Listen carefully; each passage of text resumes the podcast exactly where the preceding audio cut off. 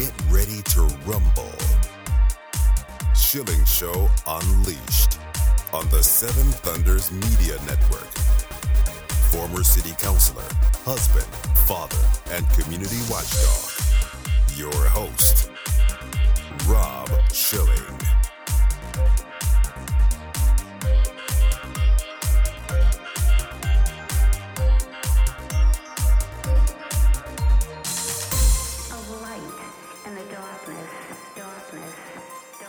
Welcome to the Schilling Show Unleashed podcast. Remember, your direct support makes our show possible, and you can directly support this podcast by visiting schillingshow.com and then clicking on the Patreon banner at the top of the page to make a monthly contribution. We appreciate your support. The Schilling Show Unleashed podcast welcomes Edward Bartlett, PhD, the chairman of Stop Abusive Violent Environments, also known as SAVE. And today we're talking about violent trends activism ramping up in America and all of the surrounding issues. Edward Bartlett, thank you for joining us today on the Schilling Show Unleashed podcast. Hey, Rob. How you doing? Good to be with you. Well, this is such an important topic, and you have an organization that's dealing with this head on. Would you tell us a little bit about SAVE? SAVE stands for Stop Abusive and Violent Environments. Originally, we were only focused on campus issues such as Title IX. Title IX is the federal law designed to stop sex discrimination. But we've expanded our focus just because related issues happening off campus have really grabbed our attention and we feel we have to pay attention to it. Well, we're very glad that you're there because this is just happening and there's very little pushback, and we'll get to that part of it later. But I'd like to talk about the rise of transgenderism. I think this has caught a lot of people off guard, but perhaps not you. What's the history of this movement from your own perspective, and when did it begin to rise? Oh, that's a great question because it actually goes all the way back to the days of Karl Marx. Oh. And of ah. course, Karl Marx advocated for a radical form of equality by that he meant the complete abolition of not only the economic classes, but his writings were late, later taken to mean abolition of differences of sex. And feminism, of course, is based on Marxist ideology. So many feminists decided, yeah, the only way we can abolish sex discrimination is to eliminate eliminate difference between male and female. So that's where the whole thing started. You know, that's pretty remarkable that it goes back that far. And then I remember uh, as a child of the 70s growing up and, and hearing this argument again in popular culture. Well, there's really no difference between men and women except for the plumbing. And that, that seemed like that was kind of reviving this issue that you talk about that came from Marx. That there's no difference between us. I heard those same that same argument and those same words myself. Uh, of course, there's a lot of research, psychological research, that shows things like men are more likely to be risk takers, women are more likely to be relationship or oriented, and and a number of other important differences. So yeah, the differences go beyond plumbing. We have the history of the movement and a lot of these discussions that took place over the decades. But what we have now is not only the call for acceptance, which I think we're past that, but now it's the call to submission. What do you make of that? And how are we to react to a call to submit to this movement?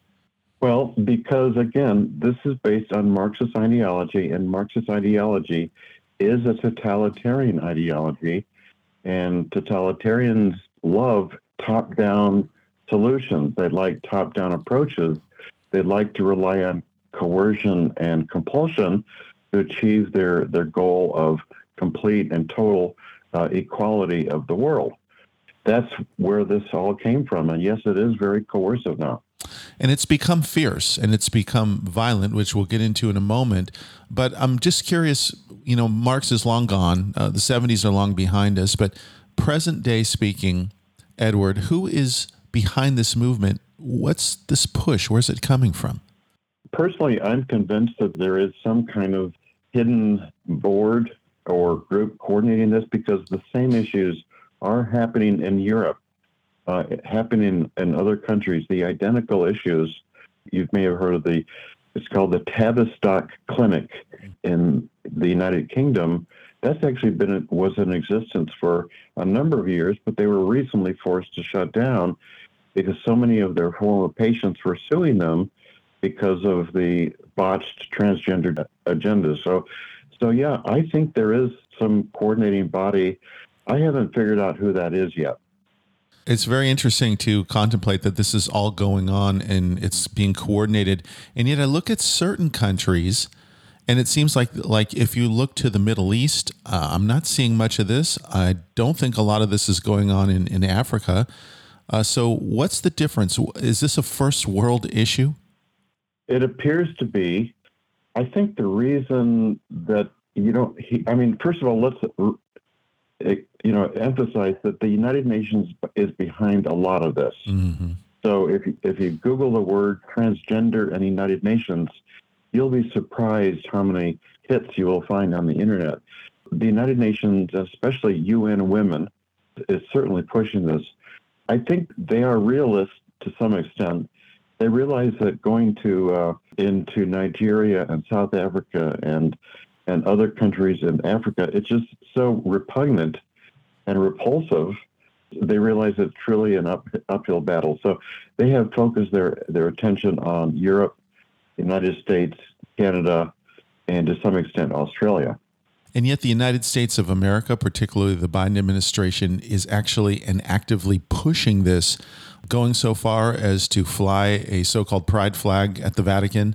But uh, throughout the world, as I understand, uh, this ideology is being pushed by our own government. Do you have thoughts about why that is? This is not a, a movement of tolerance and acceptance. This is a movement of coercion and control. I was at the Department of Education building uh, a year ago, and yes, they had a, a pride flag hang, you know, on display right next to the, to the U.S. flag, right next to each other, and I just shocked and appalled. Edward, we talk about the the violent aspect of this, and it's becoming increasingly violent. These uh, trans activists. Let's talk about some of the the higher profile violent acts recently. Uh, certainly, Covenant School in Nashville, and that's really had a lid kept on it. What do we know about what took place there and who was behind that? Well, we do know that it was a gunman who did identify as transgender. We know that it was certainly unprovoked, and he just went into the into the school and he started firing away. He killed three students and three staff members. This this fellow did have what, what was called a manifesto. The police have not released that manifesto. I don't know quite why, but uh, it certainly, you know, there's obviously was something in there the police didn't want to get out. So, yeah, that that's just one of 20 incidents we've identified just in 2023 transgender actual violence or threats of violence. Maybe you could help us uh, to recall a couple of others. Are there any others that come to mind? I don't want people to forget these, and they tend to, as they go past us, say, well, maybe that happened once or twice. Are there any others that, that pop up in your memory? Well, there's actually one that was not too far from you uh, in Richmond. Mm. Uh, this happened on March the 29th, and there were two transgender activists, and they were also joined by some Antifa agitators. And they uh, went to a pro life event at Virginia Commonwealth University. They violently disrupted the event. Uh, one student was forcefully shoved into a table and needed require needed attention from EMT personnel. So that was fairly close to where you are. Another incident was at, in San Francisco involving a former female swimmer named Riley Gaines. Yes. Uh, Riley Gaines, uh, she was she was forced to, to compete against Lia Thomas for the championship, national championship. She felt that she was severely aggrieved because this was so unfair. So she went to one of the universities in San Francisco. She, and she was just giving a lecture to the students there, and lo and behold, transgender activists started to chase her, literally chase her down one of the hallways, hit her on the head, forced her into a classroom, and then said, You've got to pay us a ransom if you want to get out of this classroom. She missed her airplane flight, by the way. This is remarkable, and there's incident after incident after incident that uh, if you look for it, you can find it. And yet these seem to get a pass. If there were some sort of violence on the other side, you know, that would be national news and they would never let you forget it. Why do these incidents and these people, and as you reference the um, Covenant School Manifesto being hidden when none of the others are, why are they getting a pass? Well, just because so many issues in our society these days are driven by a narrative. The mainstream media does everything they can to support that narrative. The, the Democratic Party uh, upholds that narrative. They don't want people to hear sort of the other side of the story or maybe find out that the narrative is totally false. And that's certainly the case in this example. And if you'd like, I could tell you about, you know, what we've learned this, this recent White House. Again, I'm putting the words fact sheet in quotation marks. Yes. This came out on June the 8th. Okay, and it, it's titled, it's, it's still on the website, Biden Harris administration announces new actions to protect LGBTQI plus communities. Okay, read it, and it talks about an upsurge of attacks against LGBT, and it uses the term fuel, uh, hate-fueled attacks. Okay, hate-fueled attacks. Okay, so we decided to follow the links in this so-called fact sheet, and the links went to the Department of Homeland Security. Uh, they have uh, a listing of um, hate crimes. So we actually looked at all of the hate crimes listed for 2023. Well, it turned out that one of those hate crimes was that attack at the Covenant School in Nashville. That was an attack by a transgender mm-hmm. against school kids. So that certainly didn't fit the narrative. Um, now, there was one case listed there, which was an incident that happened in a church in Toledo, Ohio. They were planning to hold a drag queen show at the church, and th- there was a, an attack on the church. Okay, I'll say, yeah, that that may have been hate fueled. Okay, um, but that was the only such incident listed on the Homeland Security website one incident does not represent a surge. And of course, as I said a minute ago, we've identified 20 such incidents just in 2023. So if we're going to talk about a surge, it clearly is uh, attacks and threats by transgenders against non transgenders. The Schilling Show Unleashed podcast continues with Edward Bartlett in just a moment. Get your fix online at schillingshow.com. BorderHawk.news is a one stop shop with the latest news about immigration nationalism and globalism. The Borderhawk staff daily curates immigration news stories and, in the fashion of the Drudge Report, updates the site with cutting edge content and original first class commentary. BorderHawk.news highlights national and international media reports, tweets, and nuggets buried in local news blurbs, polls, video clips, and policy research.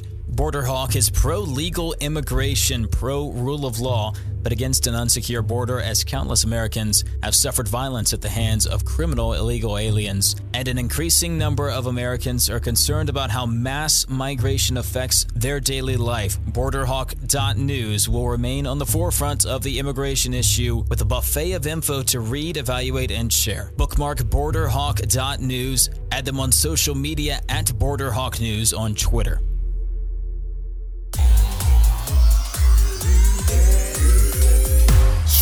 Show Unleashed. We continue. Edward Bartlett is our guest on the Schilling Show Unleashed podcast, chairman of Stop Abusive and Violent Environments Save. We're talking about violent transactivism ramping up. You have spent a lot of time, and you referenced at the beginning of our conversation that you have expertise in Title IX.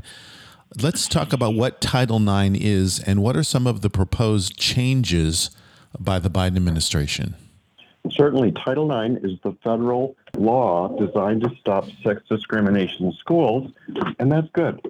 Um, unfortunately, Title IX has become weaponized over the last 10 years or so, and especially under the Biden administration. So, a year ago, last June, the Biden Department of Education unleashed a proposed regulation.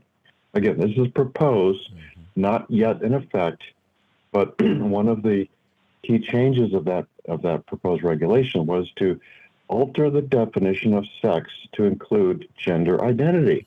So that's where so much of the problems have arisen because that served to embolden and activate the transgender movement, which was already there, but fairly quiet. But that served as sort of the signal to say, okay, guys, let's do it. Let's let's really get out there and push our agenda very aggressively. So that came from the this proposed regulation.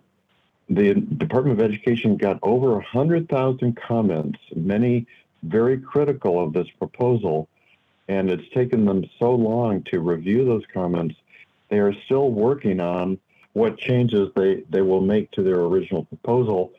They're now saying that the, the Title IX regulation will come out in October.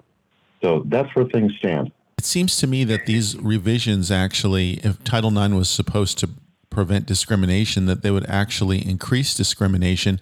Uh, whatever became of women's sports, uh, if you can have men participating in women's sports, why not just abolish it? Do you think that's where they're going? Because it doesn't make sense otherwise.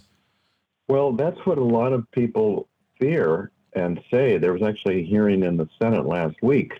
Uh, Senator Kennedy from Louisiana actually used those words. He said, "Well, should we just abolish women's sports here?" Uh, and he, of course, he was t- he was not advocating that. He was sort of asking it as a sarcastic question. The Lia Thomas cases uh, are not isolated, and they definitely appear to be increasing. Yeah, this this is you know irony upon irony. Here we have a law that's supposed to uh, curtail sex discrimination. Well, would actually dramatically worsen sex discrimination in the school setting against against female athletes. While we're at it, would also discriminate against male students who are falsely accused of some kind of sexual misconduct in colleges. They would lose virtually every due process protection, including the presumption of innocence. That's a very troubling subject. Uh, are there constitutional issues there in these proposals? In other words, if this is administratively approved, do you believe that there's uh, challenges that could be made legally? Absolutely, yes, and and that's that's yet another irony here is the the Constitution is at stake right now because, of course, the First Amendment is all about free speech. If we increase the defi- if we expand the definition of sexual harassment to be, oh, not using the proper gender pronouns, and you could be accused of, of sexual harassment, that is certainly a First Amendment issue because coerced speech is not free speech. So that's the First Amendment. And then 14th Amendment is, is about due process. Well, eh, you know, as I just said, the, this proposed regulation would absolutely devastate a broad range of due process protections, such as the right to an, an impartial investigation. It is remarkable what's going on and tangentially in government schools. I want to get into the topic of child grooming. I recently released a video of uh, children here in the uh, fourth grade and below reciting the LGBT alphabet gay pride book, and it caused a national firestorm, but it caused a local firestorm as well people were upset not that the kids were doing this, but that the video was released of kids doing this, even though their identities were blurred. so I've got to ask you, you know, how broad is this? We're hearing about these isolated incidents, but is this going on nationwide, this government school sexual grooming? The answer is unequivocally yes. I live in Maryland. This afternoon, today, June the 27th, there's going to be a demonstration uh, against the local Board of Education because the Board of Education decided to has a new policy. Parents can no longer opt out of instruction that they view to be sexually inappropriate or offensive. And it's again, it's not just Maryland, it's not just Virginia, it's all across the country. We're seeing, you know, these coercive policies. It's really designed to indoctrinate children. Well, it appears that, uh, Edward, that it has been very successful as we see the number of people who are identifying in one of these various uh, sexual or gender groups has just exploded. Uh, this doesn't happen naturally. Do you see it as a social contagion? It is a, a social contagion. Do you remember about, what, 10, 20 years ago, lots of girls were having eating disorders. Yes. Okay, do you remember that? There were teenage girls. Mm-hmm. Well, that was not, you know, a physiological problem so much as a social problem that it just kind of became, you know, socially acceptable to have an eating disorder, whatever the eating disorder might be. Well, we are literally saying, seeing a similar phenomena. It's called social contagion, where, you know, a couple teenage girls, you know, say, you know what? Everybody keeps telling me I'm a tomboy. You know, maybe I should change my my gender. And another girls hear that and they say, "Hey, you know, I'm a tomboy too. Let's do this together." Well, literally, and I'm not exaggerating in any way. I was at a conference a few months ago. Uh, a mother came up to me from Tennessee. She said, in her l- local middle school, one third of all the girls consider themselves to be transgender. Now, explain that, right? Well, there's no explanation for it, uh, no logical explanation, and it kind of goes back to the whole social contagion theory. But what does that mean going forward? The, the impact on these children, uh, their ability to form relationships, to have families and reproduce, and to b- be a part of society as we've known it in the past? I mean, this is clearly threatened by all this. Well, very much so. And so this is the, the process. So first is what's called social transitioning. So that means you get a new name, an, a name of the opposite sex, and you start dressing like the opposite sex, and you start using the bathroom of the opposite sex. So that's the social transition. The next step is called the, the medical transition, where you start taking what are called puberty blockers, um, or, you know, around the age of 10, 12, 13, and those block the development of breasts and, and secondary genitalia. And then the third step of this gruesome process is the surgical transition where they do euphemistically they do top surgery and or bottom surgery. And you know i mean the stories we've heard um, are just horrendous Well, they certainly are. And what what really bothers me about this, secondarily to what they're actually doing, is the way that the mainstream media characterizes this as quote gender affirming care. They talk about that and use that term every time as if this is something good. It's something that's absolutely evil. Rob, you're right. It is evil. And I think we need to start using that word. This is an evil concept, it's an evil movement. It has evil effects on children. This is uh, something that we need to take very seriously. So, Edward, let's talk about how to push back. Um, let's start on the legal front. Uh, wh- what's being done here, and are we making any headway against this huge movement? We are making headway in many states around the country. There have been actual laws passed this year, this spring, designed to, some of them are prohibit doing any kind of medical intervention on minors, uh, young children. Other laws are designed to block the school curriculum changes. Others address the issue of leaving parents in the dark. There, so there have been a number of laws passed all around the country, and there have been lawsuits. There was a lawsuit filed in California against a school there in, in Chico, California, because they had transitioned. I think she was a 13 year old daughter without the parents' knowledge or consent. So there is a lot of uh, pushback. If people want to get involved, Edward Bartlett, if they want to see the work that you're doing and assist you in that, how can people best help you? We have a group called the Title IX Network. Uh, right now, it's 218 organizations in Virginia and all around the country. If any of your listeners are affiliated with a group or a chapter of a group that would like to join the Title IX network, we would be delighted to welcome you. So one way is to is to join our Title IX network. Another way is to simply speak out. If there's a, uh, you know, go to your local school board meetings, talk about this. Go to your the Capitol. Uh, I mean, the, right now Virginia is out of session, but you know this issue is not going away. So get involved politically. Uh, there's really so many ways that citizens can, can become involved in pushing back. And where can we find Save online? Our web address is www.saveservices.org. Uh, again, saveservices.org. There's a lot of terrific information there, and I would encourage people to visit you and to support your efforts. Edward Bartlett, thank you so much for joining us today on the Schilling Show Unleashed podcast and for your continuing efforts. Thank you, Rob. Good to chat with you. That concludes another edition of the Schilling Show Unleashed podcast. Visit us online at schillingshow.com where you can directly support this podcast by clicking on the Patreon banner at the top of the page and making a monthly donation. Your support is essential for the continuation of the Schilling Show Unleashed podcast. Until next time.